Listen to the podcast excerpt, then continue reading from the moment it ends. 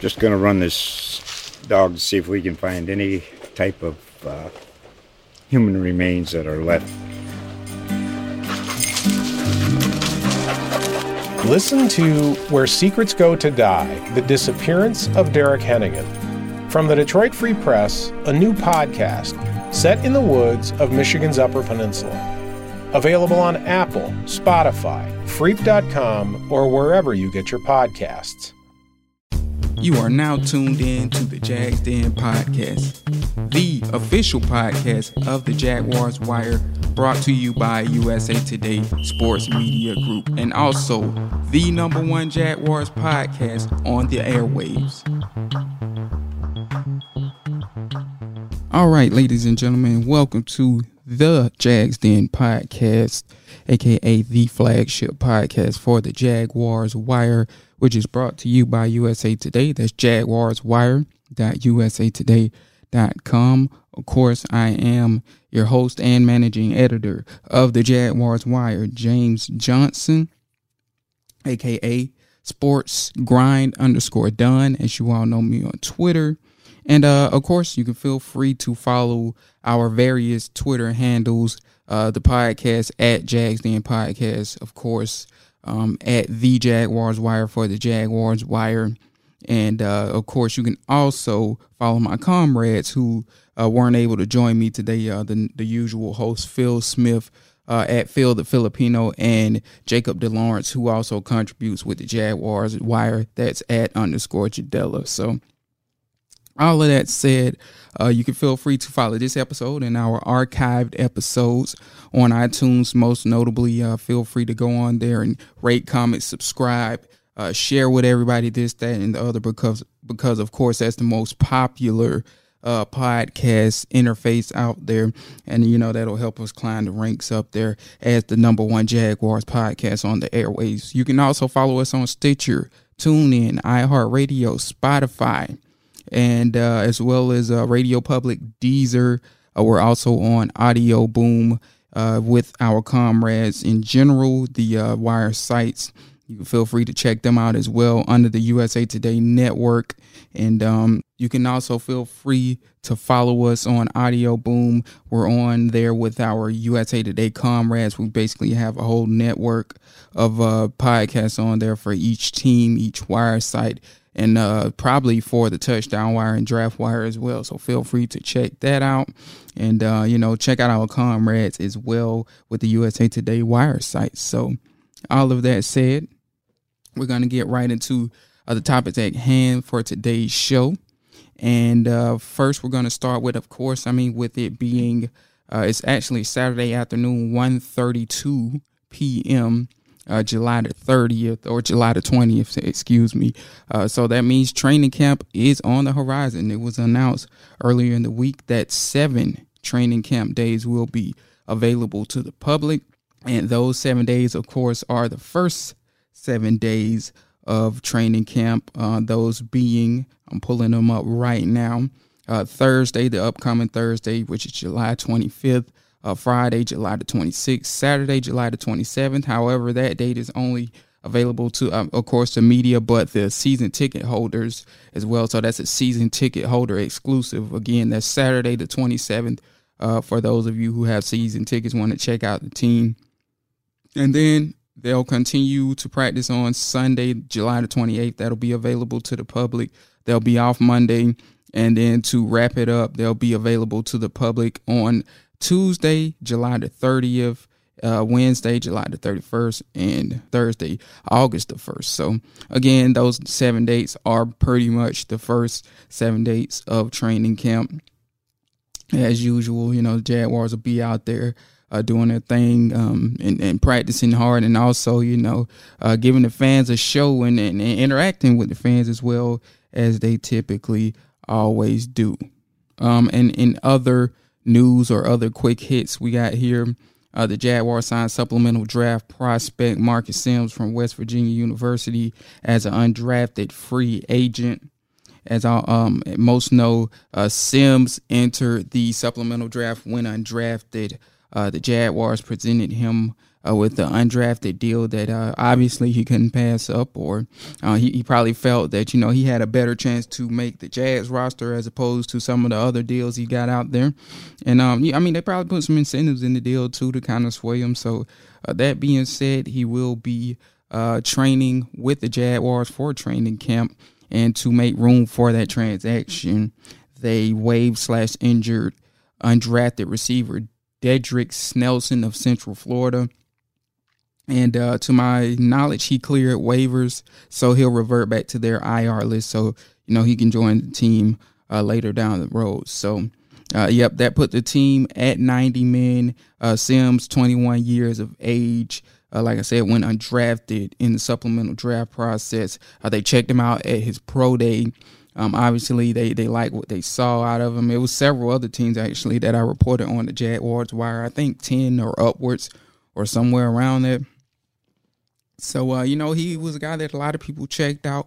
5'11", 188 pounds, a little bit of smaller frame, if you will. But, you know, we've seen smaller receivers flourish, especially with the Jaguars, most notably DeDe Westbrook, who's roughly, you know, the same size, 6 foot, 0, roughly. You know, he's probably 200, probably under that, to be honest with you. That being said, you know, he was arguably the best receiver for the Jaguars. There's, well, no argument in it. He was the best receiver for the Jags last year. So as for his statistics, Sims hauled in 46 receptions for 699 yards and 2 touchdowns last season, which was 2018. He finished his collegiate career with a total of 87 catches for 1,457 yards and had 8 touchdowns to his career. He's also he also returned punts and returned kicks, racked up just under 1,000 yards as a kick returner, and as a punt returner, he had 157 yards, no touchdowns to his name, but that's worth noting because, you know, probably what you're looking at Sims is the guy that the Jaguars probably will be looking at as one of those back-end receivers, maybe at best, you know, if he can make the roster as 5 or as a number 6 guy alongside Terrell Pryor. But, you know, when you're at that part or on that that back end of the receiver depth chart, typically what teams are looking for is, you know, a guy that can play special teams, return punts, return kicks, you know, be a gunner, make some tackles on special teams. So I think ultimately, you know, that explains them picking up Sims. We'll see how he performs and how he fares at training camp. As, you know, me and Phil, we've already discussed that we do want to be in attendance. That was another thing I forgot to mention when I was talking training camp, but me and Phil are looking at going to some dates. I think for me, I'll probably go on that Tuesday, Wednesday, and Thursday. So those last 3 days, I would like to go on the opening date, you know, and provide y'all with some opening date content, or at least some live opening day content from Twitter or, you know, whatever handles, you know, all our social media handles in general. But yeah, it's looking like me and Phil will be going on that Tuesday, Wednesday, and Thursday. That being said, be on the lookout on the Jaguars Wire for content on training camp, as it is a mere, 6 days away now. And so, yeah, we're looking at under a week. And regardless as to, you know, if we're there live on the set with the team or not, we'll have plenty of content on training camp on the Jaguars Wire. Again, that's JaguarsWire.USAToday.com. We'll have plenty of that on the web and on social media and what have you. Also, I mean, when you look back at minicamp and OTAs, you know, we did a pretty good job with giving you coverage every day during that process. We gave you all the rundowns for every session in terms of OTAs. Those were well received, so we would like to continue something like that for training camp and keep giving you all that quality content that you all have been looking for on the web concerning the Jacksonville Jaguars. So the last quick hit, Lot J, Lenny Curry, Mayor Curry, came out to say, and this was last week, that they are verbally close to making an agreement on Lot J. As most are aware, you know, Shahid Khan, this was something that he made a big deal of. And, I mean, you know, a lot of people have been excited about it. and wanting to see it come into fruition, a $500 million project in totality. Of course, you would think, I mean, especially Jacksonville, they're not going to pour all of that into it immediately. They'll do it in phases, you know, in steps. But basically what they want to do is just, you know, turn Lot J into a area with a hotel. There's going to be residential areas. There's going to be an office building. There also will be a quote unquote live venue. And what those are is, you know, basically it's, think of it as the landing, you know, a place where people can converse during the game and whatnot, with restaurants and, you know, shops and outlets and whatnot, that type of deal. For those of you who have been to the Atlanta Braves stadium, their new one at least, or should I say ballpark, it's something like that. Basically the same company that built the surrounding to that stadium, Cordish Companies, they are the ones working with the Jaguars on this situation. So think some along the lines of that, since it's the same company that they're working with, some along the lines of what the St. Louis Rams have surrounding their ballpark, and the Texas Rangers, who Cordish Companies have worked with them too. So, you know, basically it's just something to make Jacksonville, or at least the stadium, TIAA Bank, feel a popping spot 24/7, even basically when, you know, there's no football activity going on. And kind of like, you know, what they're doing with Daly's Place, just, you know, adding more activity alongside Daly's Place is look like what Shahid Khan is trying to do here. So we'll monitor that throughout the process, and we'll see where they at with the city council and all of that. You know that typically it's not the easiest process to get done, especially for a $500 million process. But again, like I said, they'll probably do it in phases, and, you know, they'll put X amount of dollars to the first phase and then go on from there. So, I mean, that's a good thing to see, as, you know, as I said, with the Buffalo Bills situation in the last podcast, you know, you like to see the owner investing more money into the city. Therefore, you know, when it comes time to renew this lease, and the Jaguars are coming up on that time, the Buffalo Bills are going through that right now. But when they wrap their situation up, figure out their stadium situation and figure out their lease situation, the league is going to turn to us, you know, and because the Jaguars lease, I think, is up in roughly 2029 or something. So I think we're kind of next on that list. Of course, they always have associated us with relocation talks, wrongfully so, anyway. And you know, the more projects that Shahid Khan does, like Lot J, and entrench his money and himself into the city, the better for the longevity of the Jacksonville Jaguars and their, you know, their long-term viability in the city of Jacksonville. So that was that on the quick hits. We will get right into the topics at hand. Really only have two topics to discuss this time around. We're going to talk about my personal optimism on the Jaguars offense, which is weird because typically I'm the one that's pessimistic on the Jaguars, while others are the ones that are, you know, more optimistic. So it's kind of vice versa this year. The fans aren't so much excited about the offense and optimistic about the offense as I am. But we're going to talk about exactly why they should be, or they should be at least, you know, a little bit more optimistic when looking at this Jaguars offense. We'll also talk some Madden ratings. Of course, as you all know, Madden 20 will be out soon. The ratings came out earlier this week. Jaguars were rated a 79 overall. Is that too high or too low for them? You know, we'll talk about that in today's show. And we'll also look at the X factor abilities that the individual players were given. The Jags have two players with X factor abilities on their team. And we'll talk about individual player ratings as well. So all of that said, let's get right into it with the Jags offense.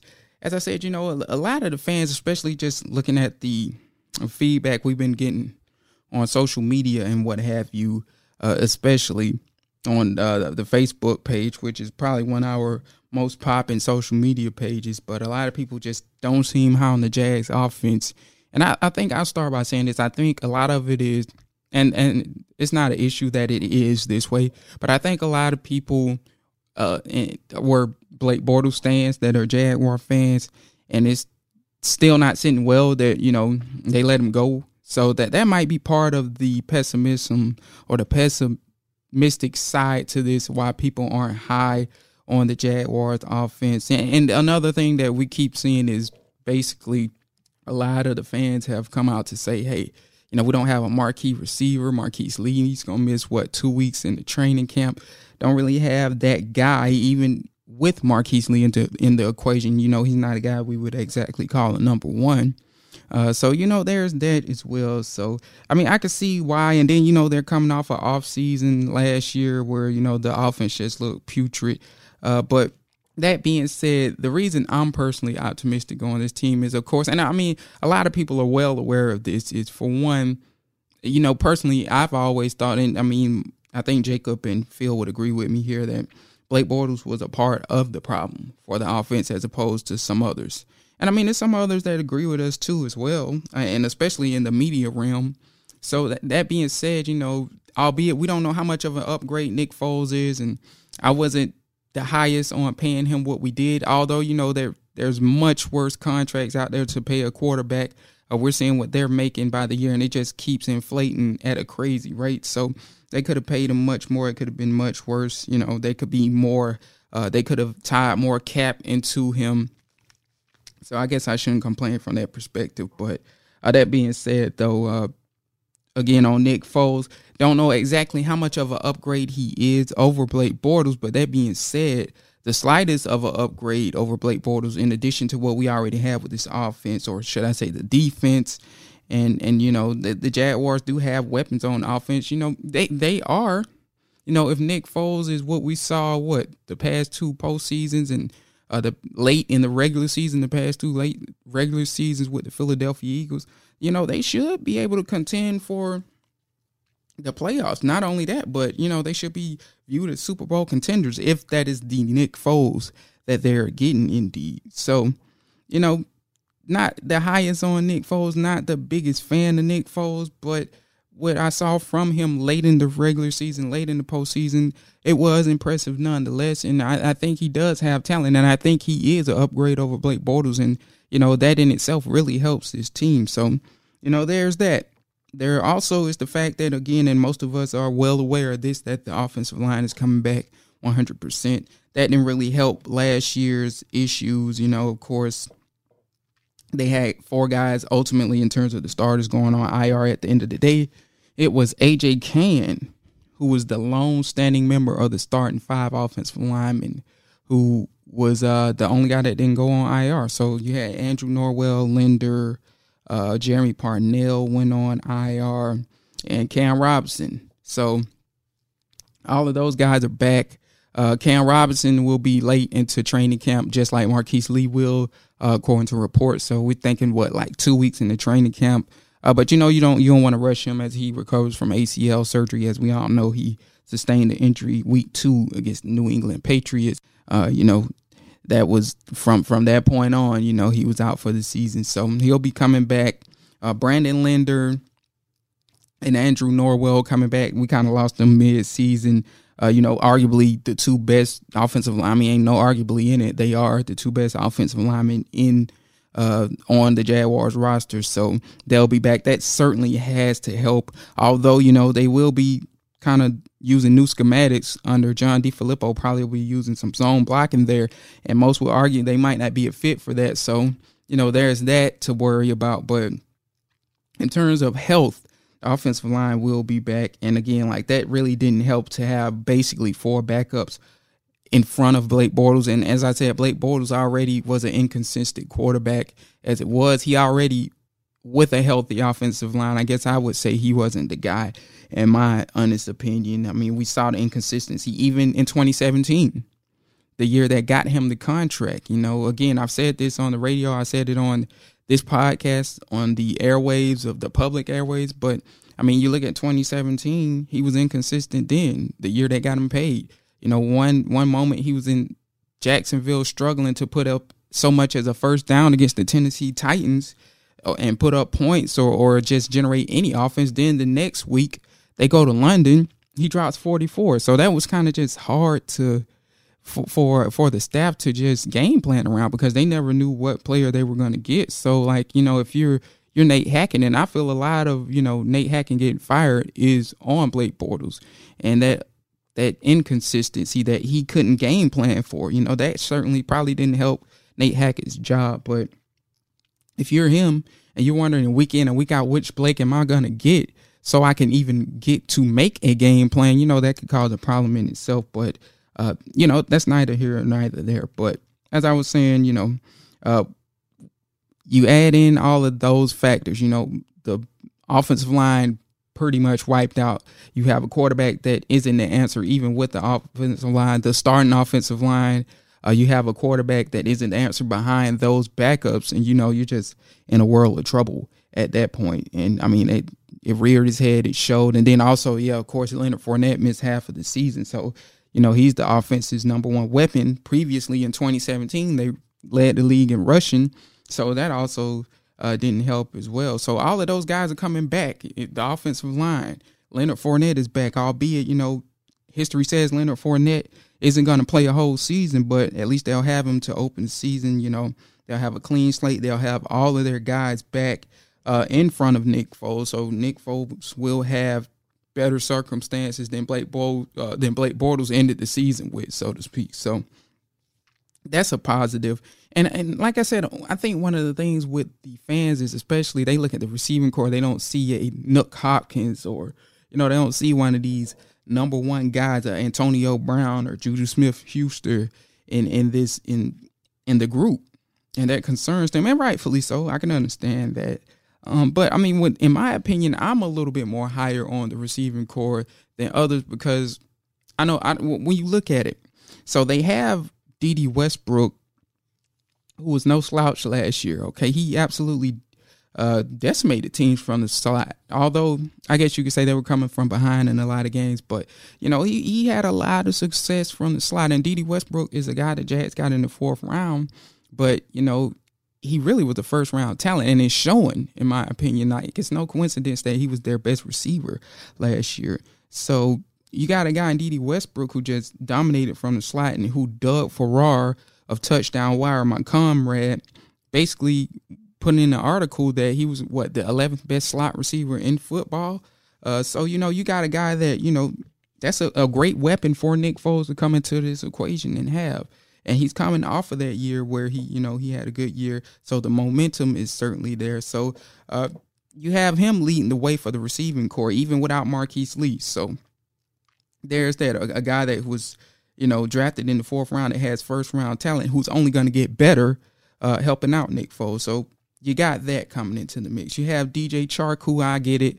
A lot of people weren't high on him. He struggled in his rookie season, but like, really, can you hold that against them? Like, how many receivers, you know, in their rookie season come out and light it up exactly? Albeit, you know, it was a little underwhelming for him, and he, you know, he had a lot of issues going on. It was the injury.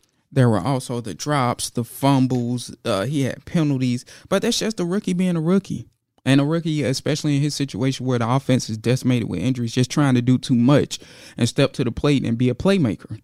That's all that was. He was just trying to live up to his second round status, which a lot of people, you know, Dave Caldwell came out to say they drafted or they graded him as a first round pick. So that was a guy that was just trying to do too much. But when you look at DJ Chark, you know, the signs are there that DJ Chark can be good. He did have moments in the regular season where he flashed. Most notably, you know, it was the deep ball from Kansas City that he got.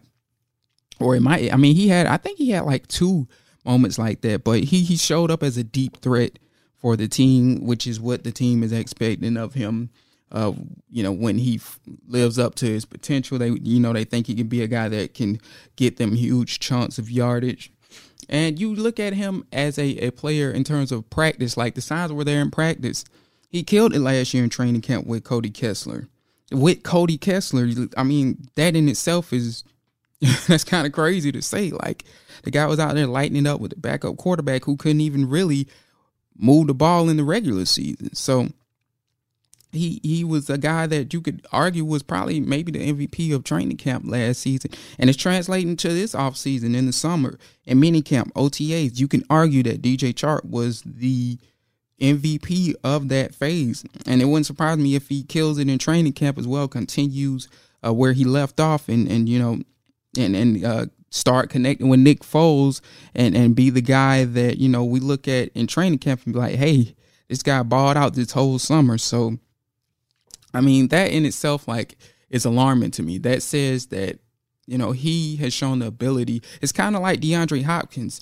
He's shown the ability to adapt to whatever quarterback you put in front of him, essentially, which is a great trait to have. I'm not saying he's DeAndre Hopkins, but that trait in itself is a great trait to have. That shows the degree of talent this young man has, in my opinion, personally. And I think D.J. Chark could explode onto the scene, especially with better quarterback play, as I said, behind center. I think he could explode onto the scene in 2019. So I'm a little bit higher on him than some others. And for crying out loud, once again, like I said, he was drafted in the second round. So, I mean, clearly the talent is there. So there was also Chris Conley, who you can argue, you know, looked like probably could be the MVP as well, just like Chark was of this summer. And again, I get it. You don't have to tell me that there weren't any pads on and this, that, and the other. I'm a journalist of, 8 years. I know we got to see what this team can do with the pads when the pads go on. But all I'm saying is, you know, some of the things we saw in summer definitely could translate to when the pads go on, because simply put, a lot of it was tied to probably, you know, inconsistency at the quarterback. You know, now you get somebody that throws a consistent ball, that has good ball placement, and all of a sudden the receivers – I mean, it's not a shocker that all of a sudden the receivers are starting to flash, you know, now that the ball placement is better. There's consistency at the quarterback, this, that, and the other. And then you even hear a guy like A.J. Bouye admit that, hey, like, you know, we haven't been able as DBs to make the same plays on the ball that we previously had. And A.J. Bouye, although he struggled a little bit last year, he dropped off a little bit, he's still no slouch, make no mistake about it. He's still one of the league's best corners. So you have him come out and say, like, hey, this receiving core and this offense and Nick Foles, you know, these guys are putting it on us, basically, in a roundabout way is what he said. I mean, and in fact, they've left concerns, the receivers and Nick Foles have, that the Jaguars may need to go pick up a guy like, say, Eric Berry to boost the secondary, at least that the safety spot, because they're a little young back there with Gerard Wilson and Ronnie Harrison. So, you know, basically the receivers beat up on them so bad to the point where people have concerns that the Jaguars may need to add a safety before training camp begins, whether that's, like I said, I guess Glover Quinn, he retired, according to Phil. He told me that. I missed that in the news. But, you know, people are saying they might need a Eric Berry or Trey Boston from, I think that's the young man's name, from Arizona. So that being said, you know, these guys have the momentum going into training camp, and we'll see if that ultimately translates. But one last thing that has me a little bit optimistic on this receiving core, at least more optimistic than others, is the fact that, you know, while the Jaguars front office has its flaws, and we've lit into them on the Jaguars Wire, I mean, we call it as it is, that front office has struggled, you know, and there's some things that they've done, and they've made some costly mistakes. That being said, one thing that I don't think we can question is their ability to scout receivers. I mean, you look at Dave Caldwell's history with receivers, even when he was with Atlanta. You know, he was the guy that reportedly, according to reports, put together and compiled the trade to get Julio Jones. You would think, you know, as Thomas Dimitrov's second man, he did a lot of the scouting on Julio Jones as well.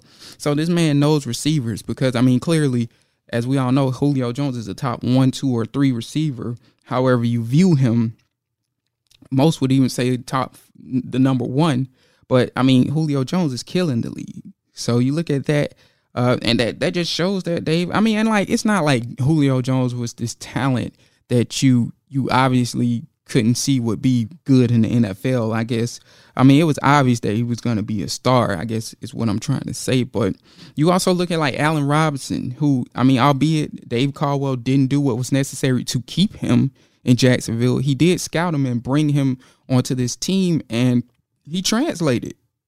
Allen Robinson translated into a very good receiver, probably can be a good receiver with the Bears as well. So all I'm saying is, while he didn't keep Allen Robinson, he at least had the eye and the talent and the you know, the ability as a scout to see that he would be a good receiver. So nonetheless, I mean, the Jaguars haven't really struggled with finding receivers under Dave Caldwell. They've had struggles everywhere else, but at the receiver spot, that's not really an area I'm concerned about, you know, his knowledge of, because he's proven, at least at that position, to have a good track record with it. He got Allen Hurns as an undrafted guy. You know, that was a steal, a diamond in the rough right there. So that is one area I won't question Dave Caldwell in, as well as I won't question Tom Coughlin, who I've been critical of, especially in the front office. But when you look at Tom Coughlin's track record with receivers back in the day, you know, when he was running things with the Jaguars as the GM and as the coach, he brought in Keenan, brought in Jimmy, and he had the eye to scout those guys, you know, as free agents and bring them into the, you know, Jacksonville Jaguars organization and make, I mean, no doubt what nobody would doubt is the best receiving tandem in the franchise's history. So you look at that. He has a good track record with bringing them in as a GM. He has a good track record of coaching them. You look at what he did with the Giants. Hakeem Nicks, Victor Cruz, Mario Manningham. You know, they had a nice little trio going during that Super Bowl run. And they also, Odell Beckham, working with him and making him elite receiver, especially he's been very good after the catch over the course of his career. So make no mistake about it, you know, while Tom Coughlin has his flaws, the receiver department is an area that he, just like Dave Caldwell, has flourished in scouting and coaching as well. So, I mean, the crazy thing about it is, like, people praise Tom Coughlin for being kind of a quarterback whisperer when the fact of the matter is his track record with receivers is better than quarterbacks, you know? So, I mean, in this case, that's a good thing for the Jaguars. I mean, because obviously we're talking about this because the receiver area is an area of concern. And I think, you know, just all of that, you know, his knowledge of the position and Dave Caldwell's knowledge of the position basically puts the Jags in good hands, in my opinion. So I guess ultimately time will tell. Like I said, training camp's coming up in under a week. We'll be there covering it with Jacob as well. Hopefully he'll be able to join us like he did last year. And, you know, we'll be definitely watching that position and how they fare at the receiver position, because coming into the mix, you know, they have momentum. They look very good in OTAs. They look very good at minicamp. And, you know, nonetheless, you know, that's going to be a key department for the Jags' success heading forward, especially under new offensive coordinator John DeFilippo. So next, we're going to get into the Madden ratings. As I said, for Madden NFL 20, Jaguars were rated a 79 overall. And I'm finna pull up the list real quick. I think that makes them like the seventh worst team if you're going from the bottom. So we got, let's see, 1, 2, 3, 4, 5, 6, 7. Yep, exactly. It was the seventh worst team with a 79 overall. And they were rated at 82 on defense, 71 on offense, which probably hurt their average. That 79 overall, that probably is what hurt them the most. So, you know, of course, a lot of Jaguars fans have been up in arms about it, including myself. I didn't think Madden graded them fairly or well on this equation. But the thing about Madden is, as of lately, the last 8 years, their rating system has been kind of critical. So, I mean, a lot of teams aren't where they should be. I mean, you look at the overall ratings, right? I mean, you got the Patriots as an 87. You know, back in the day, they easily a 90. The Packers are 87. Back in the day, they, you know, by the grading scale they used back then, easily would have been a 90. So now the Madden is just, I don't know exactly how they do this, but all I do know is, you know, the grades are super critical regardless of what team you are. But that's especially a case for a team like the Jacksonville Jaguars, who, you know, are kind of one of the lesser known teams. Even in 2017's run, you know, a lot of people didn't know a lot about them. So that being said, in terms of the overall rating, I think the Jaguars definitely could have been higher. I would say, I'm looking at the list in here, you know, they got the Broncos at 81. You could have easily put the Jaguars there, especially with Nick Foles. Like, what's the difference in the teams? They got veteran quarterbacks that, you know, in that 30-year-old age range and Flacco and Foles, who, you know, are probably pretty much on the same level. I think Foles is probably a little bit better than Flacco. They both got elite defenses, and they both got questionable offenses, you know. So I don't understand how they're not rated up there with the Broncos, at least on this rating scale. You can argue that the Broncos would be higher too, but again, Madden's kind of critical. Then you see like the Ravens at 81. Let's keep going up here. on the list. The Seahawks 81, Titans 81. Yeah, you can look at a lot of these teams and say, hey, they could have been better. But the Jaguars at least should have been in that 81. You got the 49ers at an 83. Jags could be in that range somewhere, even on this scale that Madden uses. So, I mean, it is what it is, I guess. And, I mean, the good thing about it is now with video games in the video game community is like you have downloadable content. So over the course of the regular season, of course, Madden will update ratings. And the Jaguars, of course, can climb the rating scale over time in the regular season. But to start off the game, they weren't done any favors, so to speak. So I look at that rating, that 79 overall, and I scratch my head. But it is what it is for right now. The 71 on offense, like I said, that really hurt them. That's a little low for the Jags, in my opinion. Last year, yeah, sure, if you're looking at last year, you know, they struggled mightily. But a lot of that, again, was because of the injuries that decimated the offensive line. 4 guys on IR from the starting offensive line. Leonard Fournette out for, half of the season. That year wasn't telling of what the Jaguars really are on offense. You go a year back after that in 2017, even with the inconsistency of Blake Bortles, you know, they were a respectable offense. Much better than the 71. So I think like Madden should have graded them off of what they would have been as a healthy unit. And I think what they did is they did the complete opposite. They graded them and rated them off of last year when they were decimated with injuries. But again, with downloadable content, you should be able, or we should see an increase in that if the Jaguars offense is serviceable and they can be what, you know, we think they'll be. Now, as for the individual ratings, and I guess I'll start by, before I even get into that, talking about the X Factor abilities. Now, they're bringing these abilities back into the game. And I say back into the game because if I recall, and I haven't played or owned a Madden in like roughly 5 years, I kind of took a break from it, especially when, like I said, when the rating system kind of got a little bit more critical. But, that being said, they did used to have like X Factor players, if I can recall back in the day. Don't know like how long ago that was, but they're bringing it back. And the Jaguars have 2 X Factor players who, ironically, are their 2 top rated players in Jalen Ramsey, who's a 96 overall, and Calais Campbell, who's a 92 overall. If I'm not mistaken, those were their ratings from last year as well. So they didn't decline. They didn't necessarily increase in the ratings there, which I guess you could say that's a good or a bad thing. But they'll have the X Factor abilities for the Jacksonville Jaguars.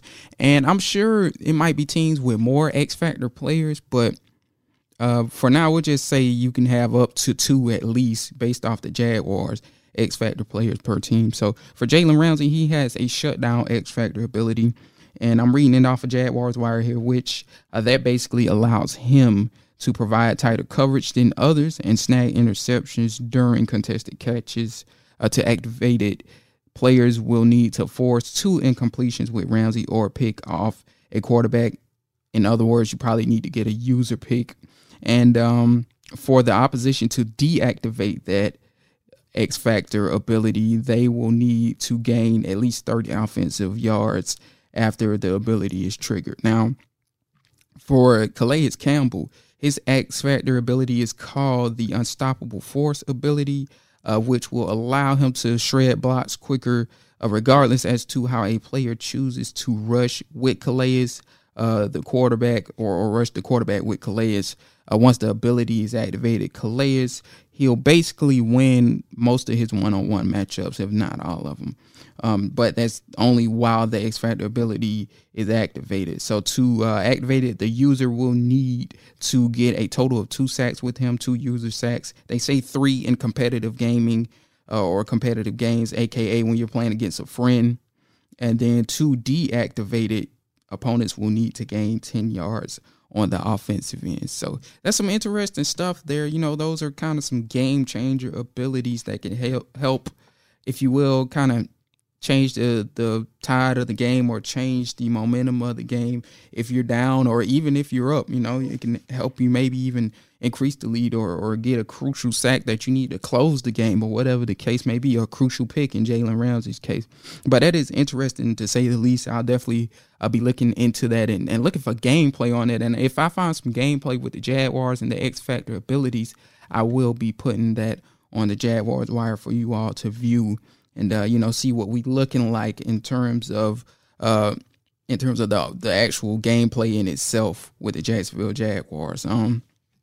So in terms of the player ratings, from top to bottom, and I'm just going to name all of the, I think it was the top 17 that I put on the Jaguars Wire, and I'm going to stop with 17 because that's where basically Nick Foles is ranked. He's the 17th rated, highest rated player on the Jaguars. So starting from the top, 96, as I said, Jalen Ramsey is the highest rated player on the roster, as well as the highest rated cornerback in the game. So that's a nice little tidbit to have by your side. And not only that, you know, he was just 3 points away from the 99 club, which a lot of people will argue he should have been, or at least closer to it, maybe 97, 98-ish. But, I mean, like, when you're a 96, it's not really that much of a discrepancy between you and the players in that, in terms of the game and mechanics, in my opinion at least. And, again, I haven't played a Madden in forever, but at least the last I've played Madden, it's not that big of a discrepancy between the 96 and those that you see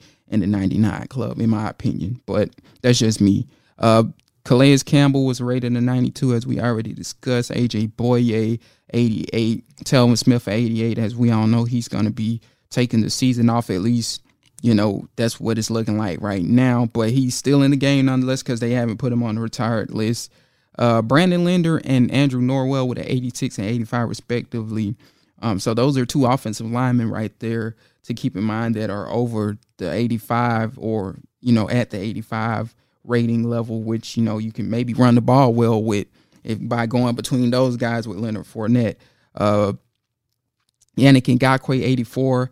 I guess I'll stop there real quick. He got snubbed, in my opinion. I think that's where he was last year, or he might have been an 82, but it was somewhere in that ballpark. He definitely should have been higher. By comparison, like I said, you're looking at guys like A.J. Bouye and Telvin Smith, who got 88s. I think Ngakoue probably could have been there, maybe in the 87 range by this grading scale, this rating scale, at least in my opinion. But I think Madden really held his abilities against the run against him, although he was better against the run than people give him credit for, at least in 2018. So I think he should have improved a little bit or had a better rating. But, yeah, he's one of the guys that stand out to me as a guy that could have been rated better in this game. Miles Jack is below him, 83. Leonard Fournette, 81. You know, Leonard might complain with that, but at the end of the day, like, you miss 8 games, you miss four before that, or roughly 4 before that.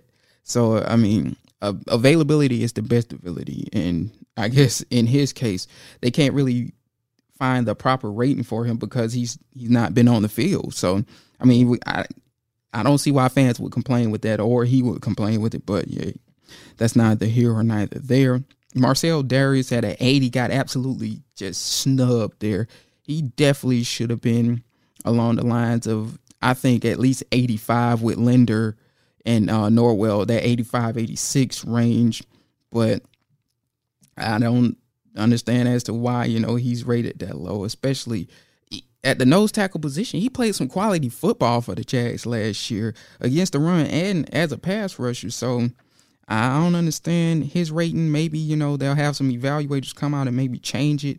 You know, EA is down the road in Orlando, so, you know, they can send guys like that to Jacksonville, but I guess we'll see. And by comparison, look at this, man. Marquise Lee is an 80 at the wide receiver position. So, like, you mean to tell me, like, Marquise Lee is on the same level as a player as Marcel Darius?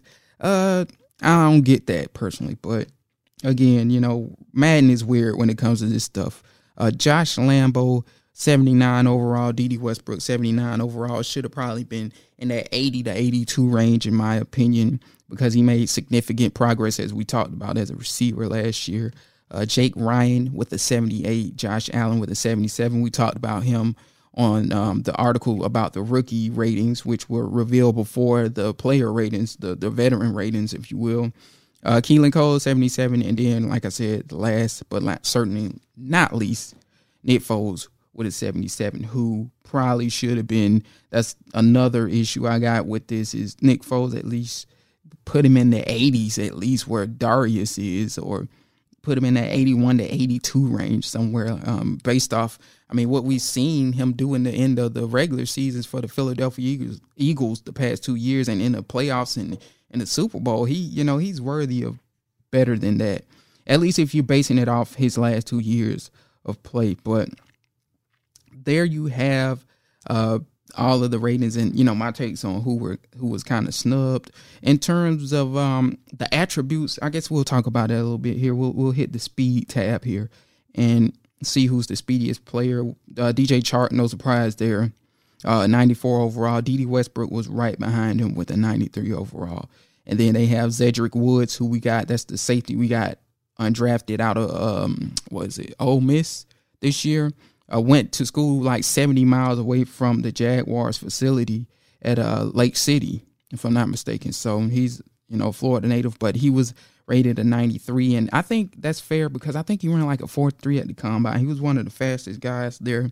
Chris Conley with a 92, no surprise there. He maybe could have been 1 point higher or 2 points higher, but that's roughly about what you would expect. Fournette with the 92.